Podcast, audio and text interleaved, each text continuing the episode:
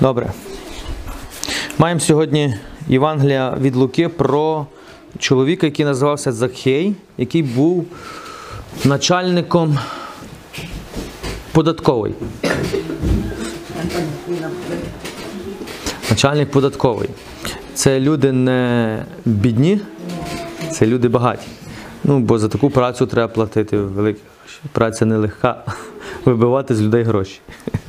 Той час, як це було, е, щоб ви розуміли, е, римляни окупували Ізраїль, і тепер римляни з євреїв вибрали людей, які з євреїв будуть вибивати гроші.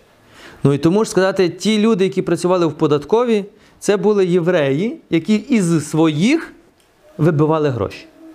То як ви думаєте, вони були в пошані в народі? Ні. Вони хотіли їх вбити просто, бо це вони їх вважали зрадниками, вони їх вважали людьми, які зрадили мало того, що віру, національність, патріотизм. Ну просто заради грошей пішли працювати на ворога. Е, І ворог їм платив гроші, і вони були багаті за цю свою працю. І тепер є історія, коли Ісус, ми сьогодні бачимо цю історію, коли Ісус м- заходить до такої людини в гості. І що відбувається? І ви зараз побачите, як мислять люди, а як мислить Бог. Ми з вами в точності так само мислимо, як мислили люди тоді. Але нам треба мислити з вами так, як мислить Бог. Це розумієте?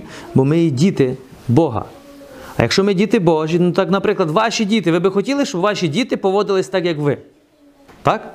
Це нормально, що ми навчили їх поводитись так, як ми.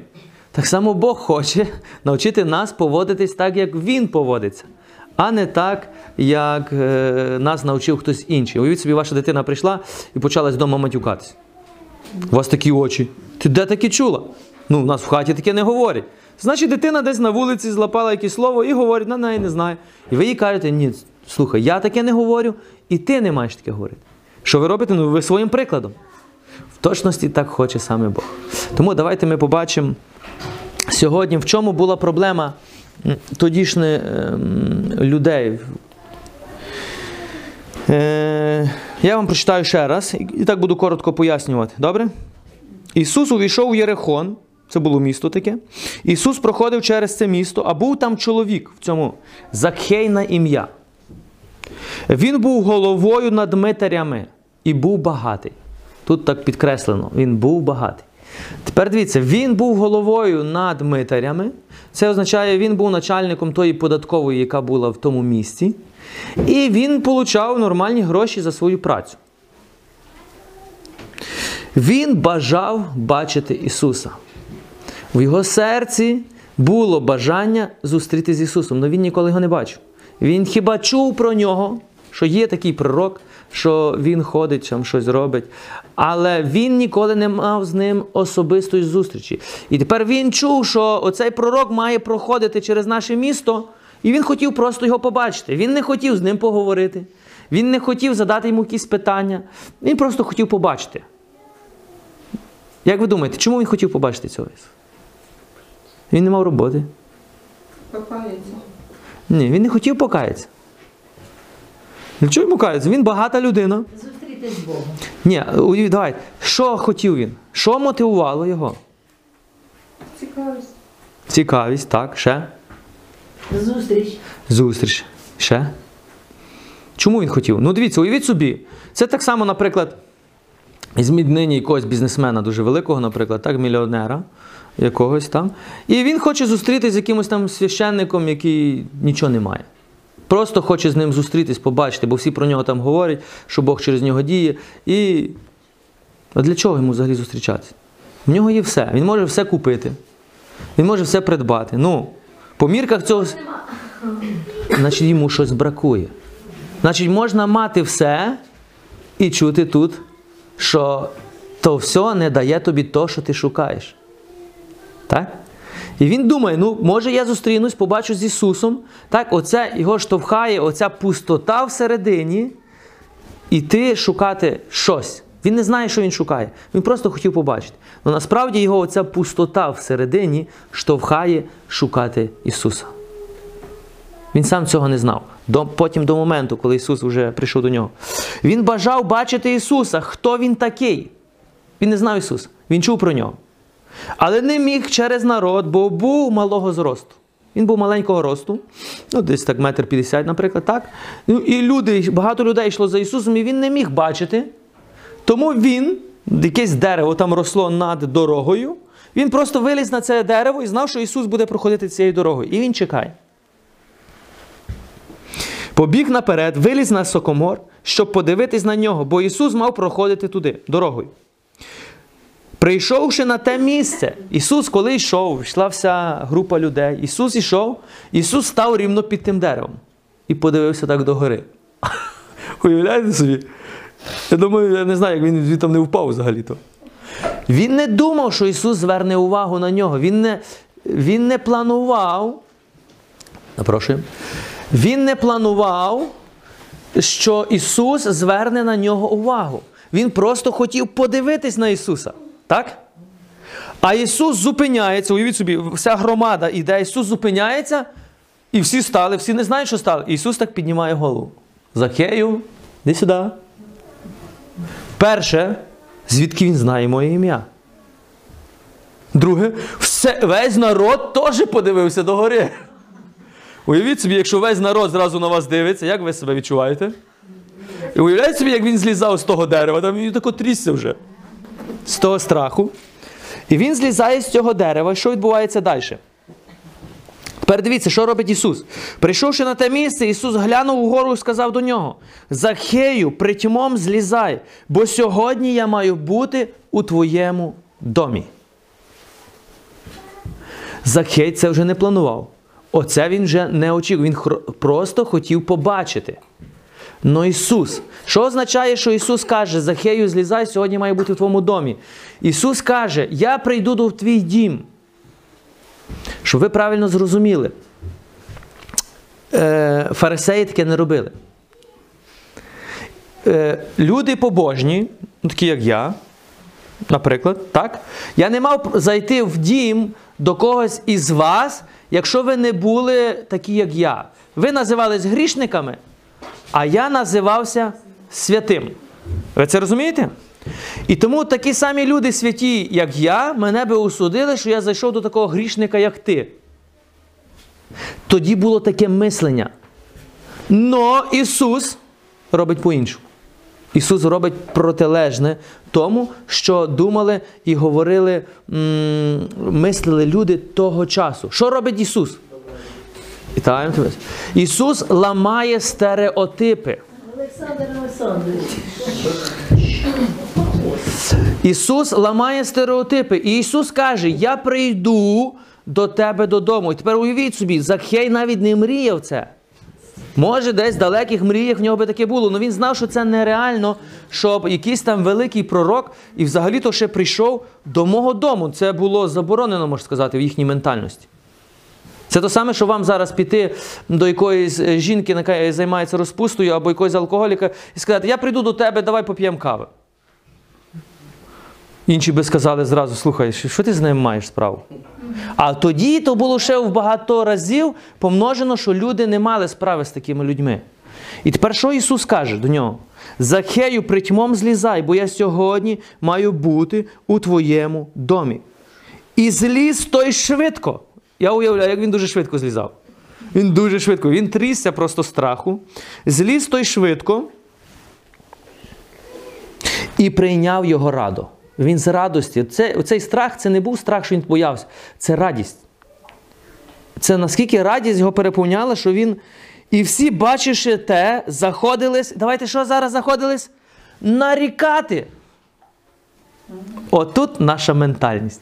Всі решту, що йшли за Ісусом, зразу починають на Ісуса нарікати і критикувати, що Він зайшов до грішника в дім. Але це близьке до нас. Нарікати і критикувати це як в нас в серці. Коли ми бачимо, що людина щось не то зробить, от ми, ми, от ми зразу такі експерти. От дивіться, йшов Ісус, і там 100 експертів коло нього йшли. Ісус зробив вчинок, і експерти.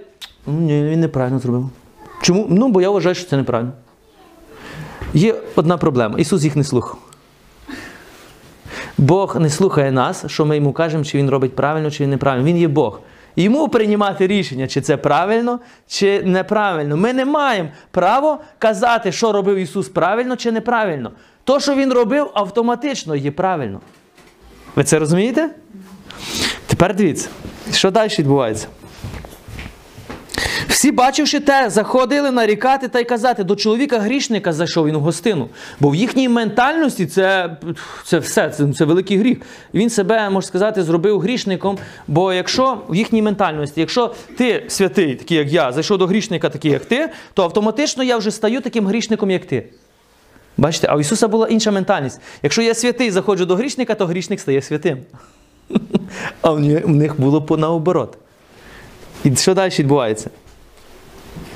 До чоловіка грішника зайшов ти в густину, а Закхей, оцей митар, який був євреєм, він мав союз з Богом, ну можна сказати, він забув цей союз, пішов працювати на римлян заради грошей. Він, тепер дивіться, що відбувається в цей момент. Отут він вже не планував. Він, дивіться, він хотів просто його побачити. А Закей устав і до Госп- до Господа промовив: Господи, ось половину майна мого віддам бідним, і кого я скривдив, віддам у четверо. Був такий закон в Старому Завіті: якщо ти вкрав, то ти маєш віддати в п'ятеро разів більше від тої суми. Тоді твій гріх мав би бути покритий. І він тепер каже: якщо я когось скривдив, я в четверо віддам йому. Це був такий закон в Старому Завіті. І тепер дивіться, і що Ісус сказав? Що Ісус сказав до нього? Сьогодні на цей дім зійшло спасіння. Цю саму секунду Ісус відповідає: сьогодні на цей дім, на цей дім грішників зійшло спасіння. Чому бо Він каже? Бо і це син Авраама. І далі що Ісус каже?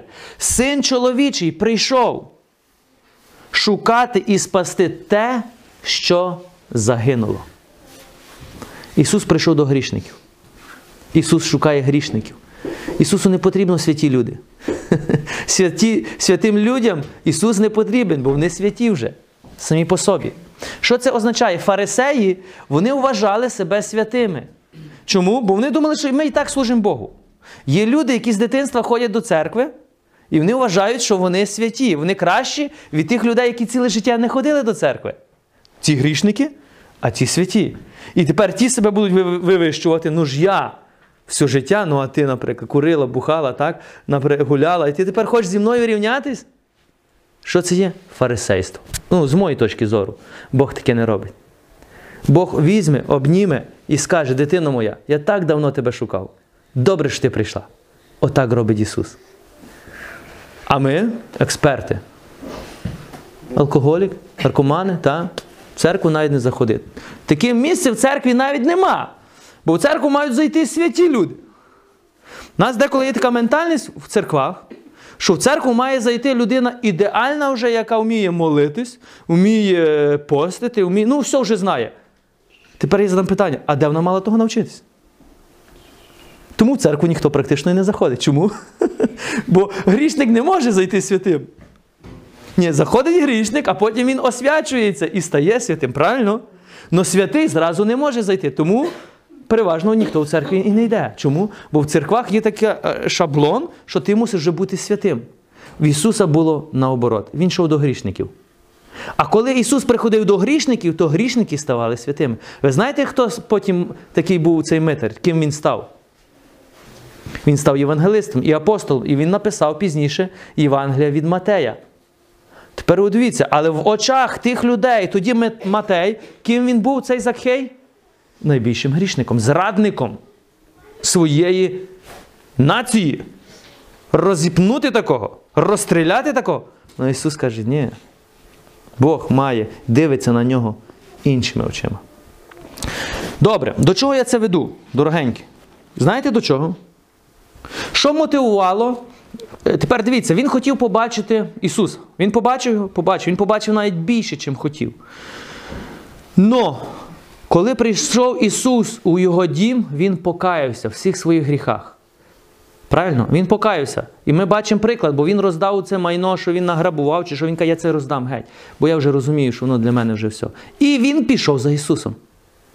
Я вам задам одне питання: що мотивувало Матея покаятися? Ісус його критикував? Ісус звертав увагу на його гріх? Ісус, може, сказав, що він неправильно колись зробив неправильний вчинок? А що Ісус зробив? Прийшов до нього і що зробив? Що мотивувало? Що Матей побачив в Ісусі, що це його мотивувало покаятися? Любов. Не суд, не осуд, не критика, не самозвинувачення, не чи ти правильно зробив, чи не любов. Коли він побачив, що оцей пророк, який зайшов, він мене не судить. Він мені не каже, що він Матей і так знав, що він неправильно живе. Ви це розумієте? Люди і так знають, що вони неправильно живуть. А тепер ще як коли ми, експерти, будемо підкреслювати, що вони неправильно живуть, то це не мотивує їх до покаяння. Щоб ви зрозуміли, це озлоблює їх ще більше. Тому е, апостол Павло каже, тільки Божа любов спонукає людину до покаяння. Божа любов. Це Бог приймає тебе таким, який ти є. Бог не дивиться на твої гріхи в минулому. Твої гріхи тебе ж саму чи самого топлять. Це не Бог. Але Бог тебе за це не судить, бо каже, Бог не прийшов судити нас. Він прийшов нас якраз з цього болота витягнути. Але я деколи не поводжусь так, як Бог. Я деколи, як бачу людину в болоті, я ще так ногою її, на, так тобі і треба. Топися там. Ну, це як я людина, то ну що, що це означає? Я критикую. Людина тоне, а я ще кажу: ну так тобі і треба. То, то, ото, о, що я роблю, я її топлю ще більше. Каже Ісус: я не прийшов це робити, я прийшов дати їй руку і витягувати з цього болота. І тепер, коли ти почнеш витягувати з болота тих, що тонуть, то інші експерти почнуть казати, ти неправильно робиш. Що вони почнуть казати? Вони почнуть тебе критикувати. Вони почнуть тебе осуджувати. Було у вас таке? Тільки зробіть добре діло, і зразу експерти все скажуть, що ви не мали права це зробити. Чому? А знаєте чому? Бо вони би ніколи таке не зробили. Вони кажуть, ми би втопили цю людину. А ти витягуєш. А ця людина що потім скаже? Ще наплює тобі в очі. А ця людина тебе ще потім. Ми кажемо, добре, на, топися там. Тепер, щоб ви зрозуміли, Ісус, наш Господь. Ісус прийшов спасти нас. Ісус не прийшов нас, е, як сказати, пустити. Ми тонули з вами в різних гріхах. Кожен з нас нема різниці. Хтось більший, хтось менший. Це не важливо, чи ти був алкоголіком, чи наркоманом, чи, чи людина там займалась розпусту, чи я просто вкрав. Що я піду в пекло, що вона піде в пекло. Це не означає, розумієте? Тепер Бог прийшов, що мене спасти, і що його спасти. І тепер, якщо Бог мене спас, тепер уявіть собі, кожен з вас. Кожен з вас напряму йшов в пекло. Ви тонули. Ісус дав тобі руку. І Він вас витягнув. І ви сьогодні вже не тонете, ви вже з Ісусом. Тепер я вам задам питання. Тепер як ви маєте дивитись на тих людей, які тонуть сьогодні? Згадати, що ти був на його місці. Ви це розумієте? Ти маєш згадати, що ти був на його місці. І коли ти згадаєш, то оця любов до Бога, якщо Бог тебе витягнув, буде спонукати тебе витягувати цю людину. Але якщо ми думаємо, що це нам само собі належиться, чому? Бо ми з дитинства ходимо до церкви, то ми будемо пхати їх в болото. Ти ж не такий, як я. Ну, у вас таких нема людей. У вас тут не ходили в церкву. Я знаю багато. Я ж виріс на Заході. Там люди з дитинства ходять до церкви. Я ж вам казав. От народились, і до смерті вони кожної неділі будуть до церкви. Там алкоголіків не приймуть до церкви. Наркоманів. Я не говорю за всі церкви. Є дійсно церкви, які служать чистим серцем Богом, священники і люди. А є, що тебе, тобі швидко дадуть зрозуміти, що тобі тут не місце. Чому? Ну, бо ти прийшов не в тому стані. Бо ти не прийшов не в тому одязі. Бо ти чомусь не надів сьогодні спідницю, хустку забув вдома. Ну, коротше, тобі дадуть зрозуміти, що ти щось неправильно зробив. Є один такий анекдот, я вам розкажу. Це точності до цієї притчі. Заходить одна молода людина до церкви. І ця людина зайшла, ну вона ніколи не була в церкві. Вона не вміла ні хреститись, ні молитись. Всі хрестяться, моляться, їй стидно стало. Ну і тут підходить одна сама свята жінка і каже: Ти що сюди зайшов? Ти навіть не вмієш перехреститись. А де ж ти був ціле життя? Пив, курив та вийди геть звідси, грішнику. І він виходить. Іде, і, і там з, з боку церкви стоїть Ісус. І Ісус його питає, що? Він каже, мене вигнали. А Ісус каже до нього, мене вже давно вигнали. Каже, не плач, мене вже давно вигнали теж з церкви. Це означає, що ми забули справжній корінь, що Ісус хотів зробити. Ми все перекрутили так, як ми вважаємо. Ми стали експертами. А це погано, дорогенькі. Знаєте, чому погано? Бо експерт є Бог.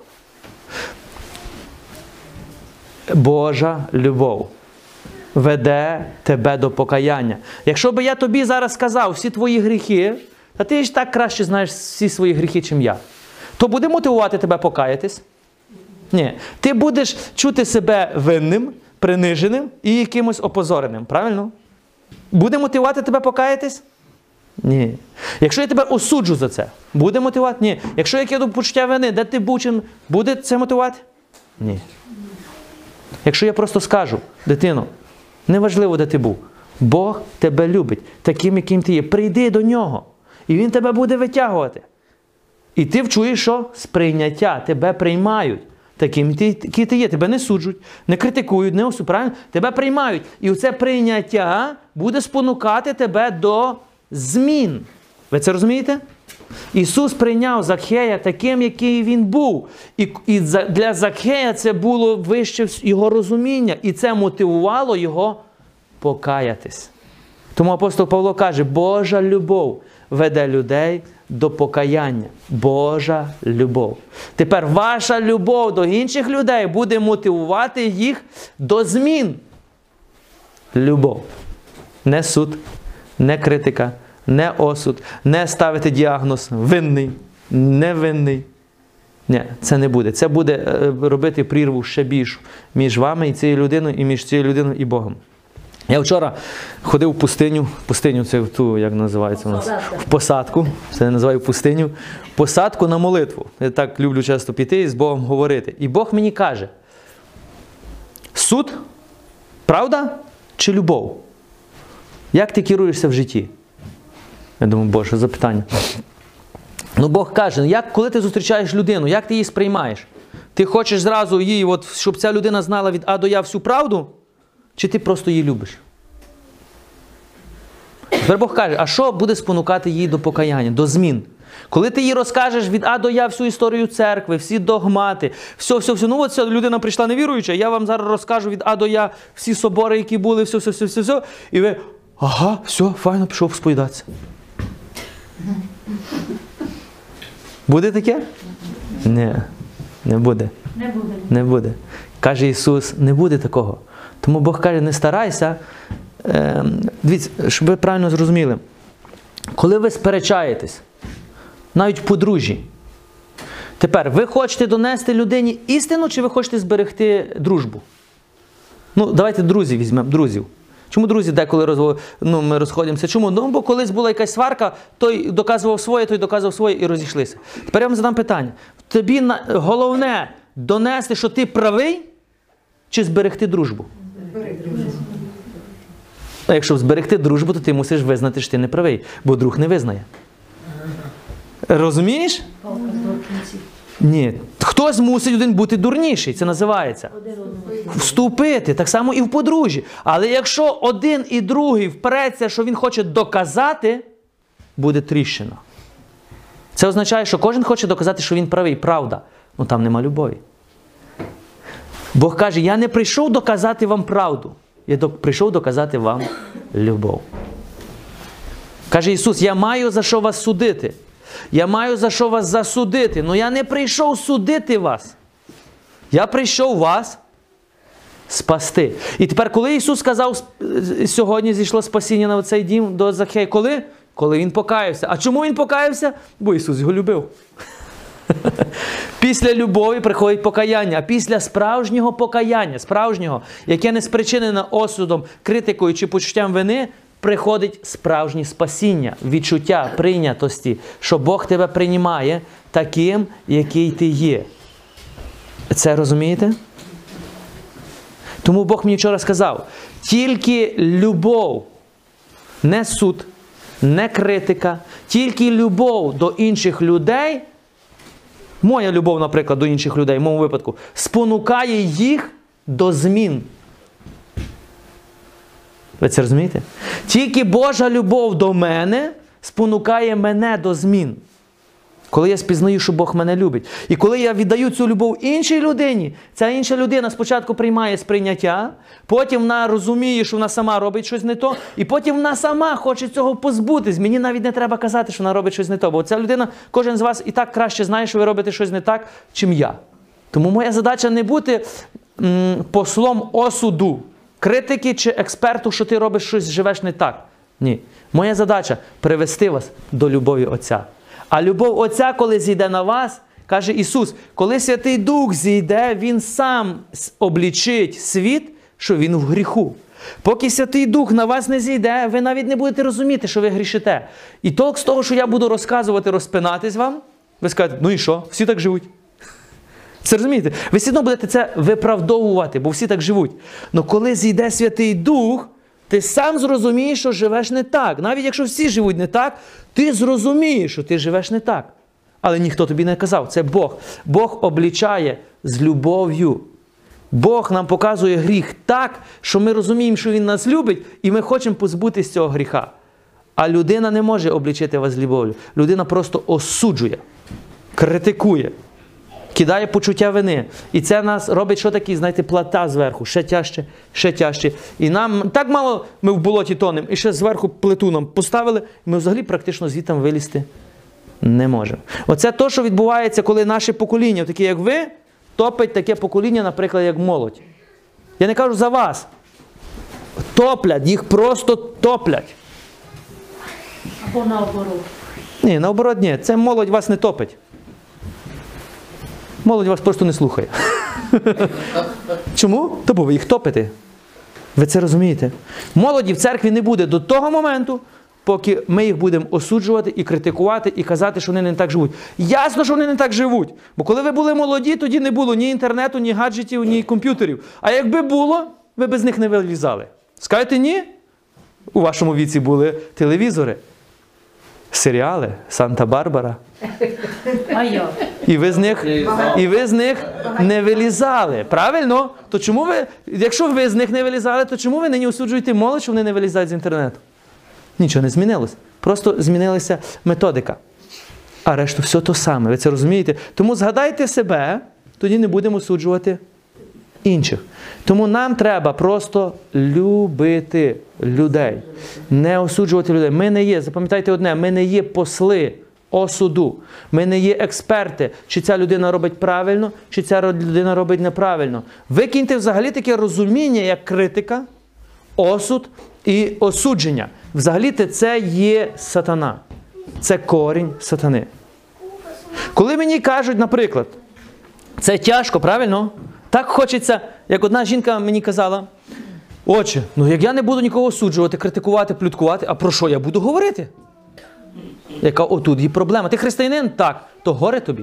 Якщо християни сьогодні, крім гріха, більше не мають про що говорити. Оце дійсно велика проблема.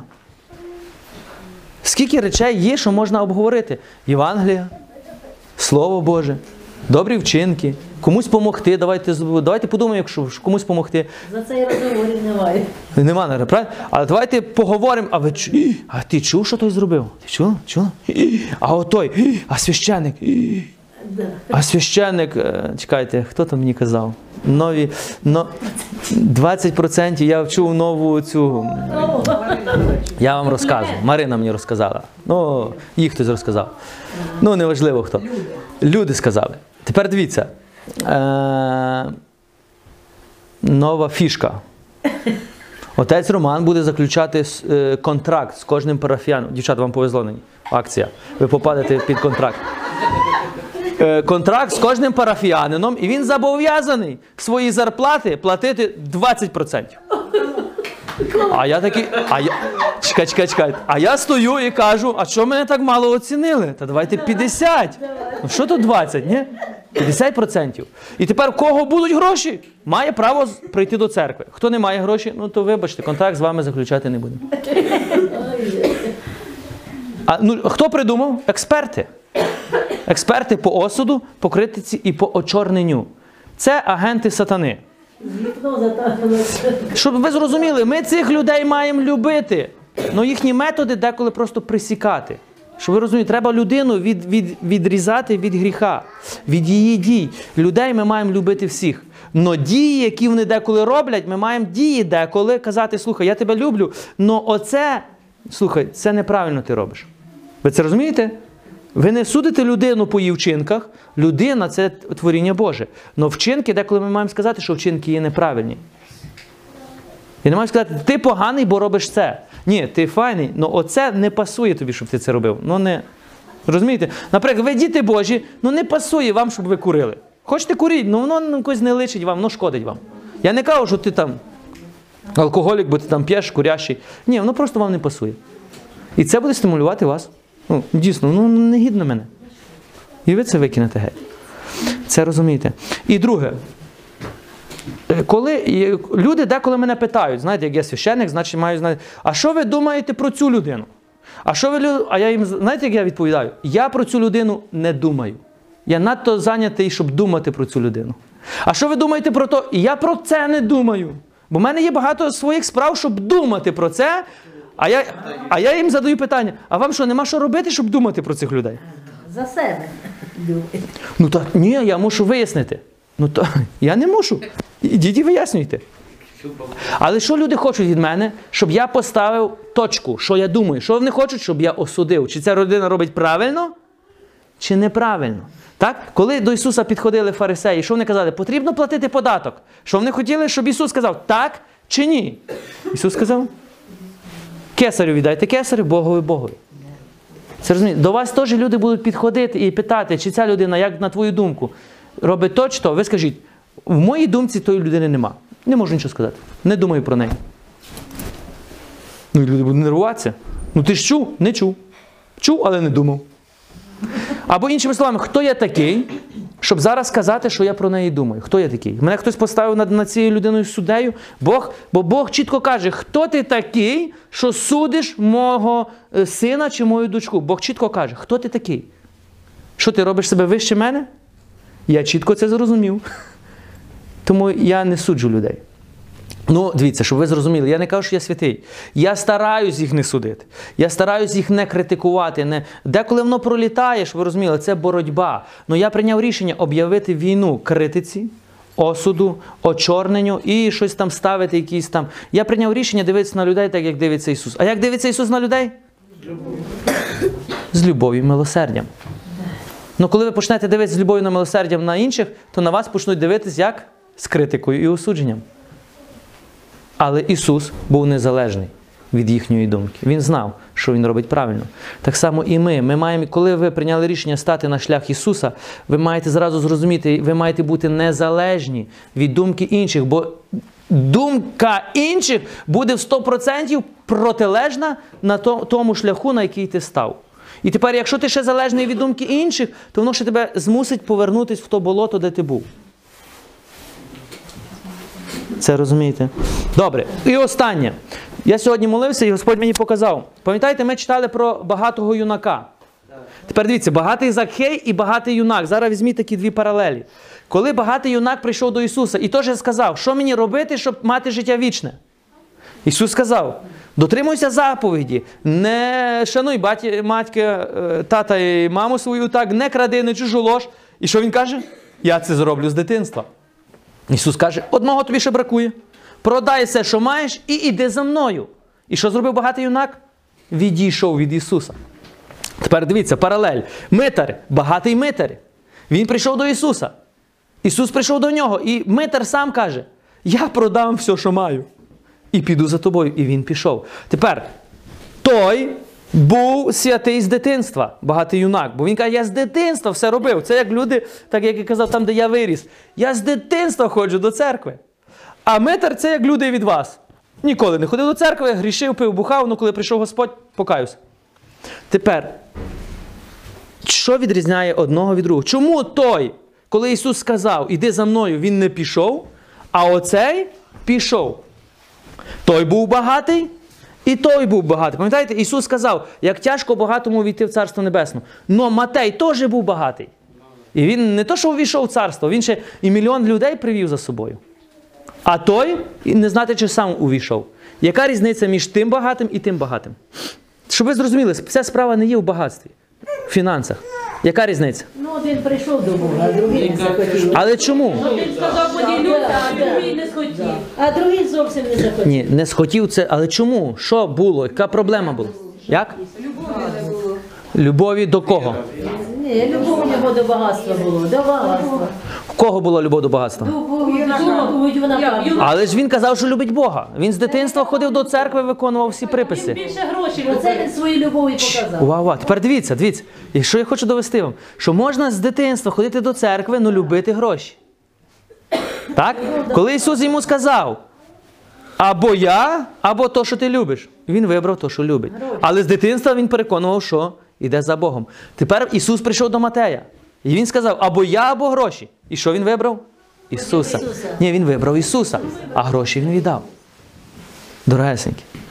Можна багато створювати вигляд, що ми довго ходимо до церкви. Ну якщо нема любові, це все даремно. Каже апостол Павло: якби ми мали всі дари, навіть гори переставляли, мертвих воскрешали, бісів виганяли, е, раки би йшли тільки від нашого подиху, але нема любові. Каже, це все не має значення в очах Божих. В корені є любов. Любов. І дві заповіді: люби Бога і люби ближнього, як себе самого. Люби ближнього, не осуджуй ближнього, не критикуй його, не моралізуй, люби. От. Тепер нам треба молитись про це, дорогесенькі. Тому я заохочую вас. Я стараюсь вас не судити, і ви стараєтесь не судити інших. Бог нас не судить. Пам'ятайте одне, Бог нас не судить, хоча має за що. Тому ти не маєш права. Запам'ятайте, ти не маєш права. Ніхто тобі не дав це право судити. Це право належить Богу. Він суддя, він Всевишній. Але коли ми судимо, то ми стаємо як Всевишній. І ми тоді кажемо, що він прийняв неправильне рішення. Чому? Бо він сказав, нам не судити, а ми судимо. То ми судимо тоді самого Бога. А коли ми судимо самого Бога, ой-ой. Ми неправильне рішення прийняли. Уявіть собі, що коли ми з таким осудом помремо і прийдемо до Бога, що Бог скаже? Він скаже: О, ти суддя і я суддя. Давай тепер розберемося, хто з нас буде справедливий. Це розумієте? Коли ми помремо в осуді, дорогесенькі, то я вам скажу, не поздоровиться нам. Бо ми ціле життя можемо жити, але так і не зрозуміли, що нам був приказ любити. А любити ми можемо тільки тоді, коли ви зустрінетесь з Христом особисто. Перше, у вас має бути бажання зустрічі з Христом. Матей не знайшов Ісуса, Ісус знайшов Матея. Ну, у Матея було бажання у Захея цього. Ви це розумієте? Тому я заохочую вас, якщо ви ще не мали досвіду зустрічі з живим Ісусом, то сьогодні майте бажання з ним зустрітись, а Він сам вас знайде. А коли Він сам вас знайде, то в тебе буде вибір або багатий юнак, або Закхей. Багатий юнак скаже, Ісус, ну вибач, я все одно цей світ люблю більше. Або ти скажеш, все, Ісус, я відрікаюсь від цього світу, а йду за тобою. Все, ти посередині точно не лишишся. Ти вже не зможеш бути фарисеєм. Середини немає, як ви кажете. Ма середина. Середина теж належить сатані. Знаєте цей анекдот? Про атеїста. Добре, останній анекдот. Є такі люди, які кажуть, я в нічого не вірю. І йому один е, чоловік задає питання: от уяви собі, що ти на полі, є поле, нічого нема. І це поле поділено на дві частини. І посередині є такий, як це по-вашому, забор. Забір, так? Забір, паркан, огорожа, паркан. У нас паркан, у вас забір. Оце посередині. Паркан з забором. І тепер, і, і це його питає: ну от на чиїй ти стороні стоїш, то під владою того господаря ти знаходишся. А він каже: А я буду на заборі сидіти. Ніби ні там, ні там. А той каже, але забір теж належить сатані. Він теж на чиїсь території. Нема посередині. По-любому ми під чиюсь владу. Ми або під владу світу, який править сатана, або під владу Господа. Все. Виберіть, де ми хочемо бути. з Ісусом. Амінь. Будемо молитися. Амінь.